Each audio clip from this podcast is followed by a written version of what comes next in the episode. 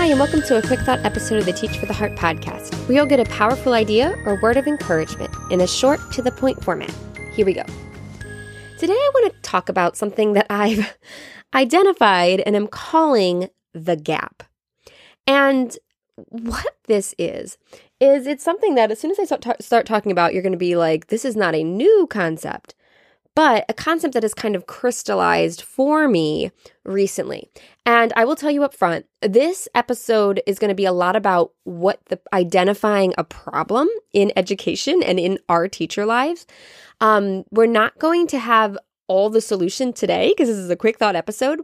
But one of the things I've been learning recently is that clarifying the problem is actually the first step towards finding solutions. So today, my goal is to clarify a problem that's clear. I'm going to share with you a problem that's clarified in my head, and then um, I have one immediate solution, and then other, we're going to come back to this um, over and over again in the future. So, what is the problem? I'm calling it the gap.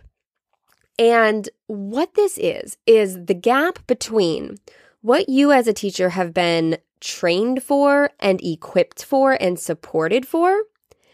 There's a gap between that and what you're being asked to do in many cases, not all cases. But a lot of you are really experiencing that gap between what you've been equipped for and what you're being asked to do. And this gap has always existed in education in certain spots. So, particularly, um, we notice it like historically in the first couple years of teaching, right? There's this huge learning curve. There's this huge gap between what you're trained for in college and what you need to know to be successful year one as a teacher. There's just this huge gap.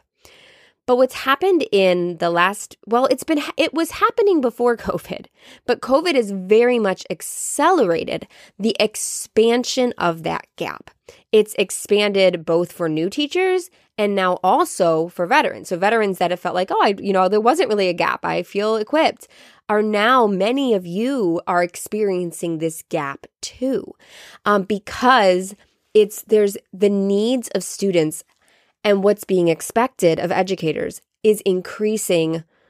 I don't want to use the term exponentially um, too loosely, but it really is increasing hugely. And I don't really have to tell you that. You see that, right? There's academic needs, especially after all the that's been going on with COVID. There is our mental needs, once again, um, expanded by COVID, emotional needs, spiritual needs, there is a lot going on that is a lot more than was happening five, you know, definitely 20 years ago, but even five years ago. It's getting more and more and more and more. And one of the things that I've realized too is a lot of times we're like, man, like I need more support from my administration.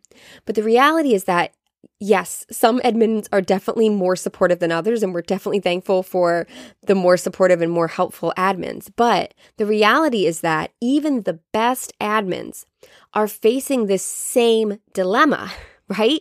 Of the fact that, wow, the needs that our school are trying to fill are growing and our resources and our training may not be growing at that same rate and it's producing this gap or in some cases expanding a gap that already existed. And so when this concept clarified it in my mind, I want to tell you this is I this has always been the mission of Teach for the Heart. I just could never put my finger on this. What exactly are we doing?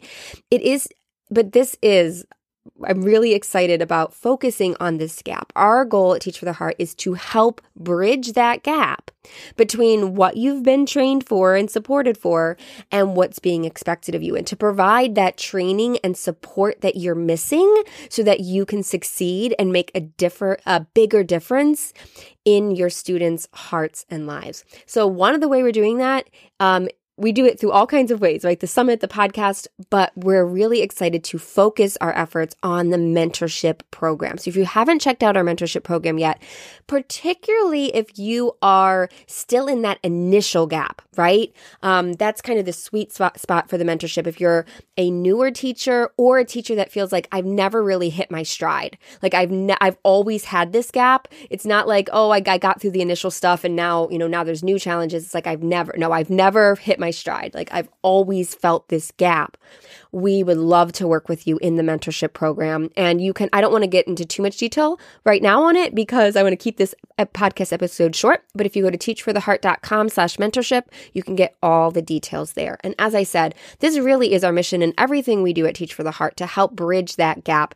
And it's through, it's with trainings, it's with encouragement, it's with a focus on biblical principles because, and the need for the Holy Spirit because we need all of that to bridge that gap. So, anyhow, I hope that this has been helpful to you in just kind of crystallizing. Sometimes, like I said, when we crystallize the problem, it can help us move forward in finding the solution. So I hope this helped you put a little finger on some of the challenge that you're facing. And yeah, that's why we're here. Everything we're doing um, is focused around helping you bridge that gap and being the support and the training, being the support you need and providing the training that you need uh, that you might not be getting elsewhere. So anyhow, we're going to come back to this topic again.